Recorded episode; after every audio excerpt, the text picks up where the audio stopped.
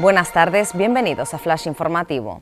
Detenido en Santa Cruz por fabricar armas con tecnología 3D. El arrestado, un exmilitar venezolano de 55 años que regentaba una residencia de ancianos, guardaba manuales terroristas, explosivos y simbología neonazi. Se trata del primer taller desmantelado en España. Al varón se le acusa de tenencia ilícita de armas y depósito de explosivos.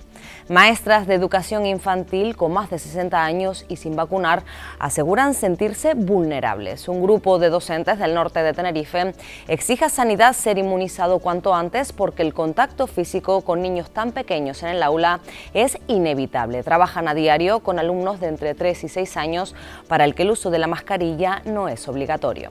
Maroto anuncia la prórroga de los ERTE y la prestación de autónomos en turismo.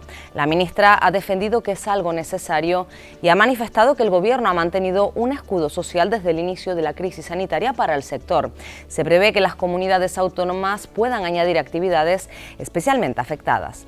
El rastro de Santa Cruz volvió a abrir este domingo tras meses cerrado por la pandemia. Desde primera hora se pudo ver a muchos tinerfeños en cola para acceder a los casi 400 puestos de venta autorizados. Y es que en el nivel 3 de alerta, en el que actualmente se encuentra la isla, solo se permite el 50% del aforo.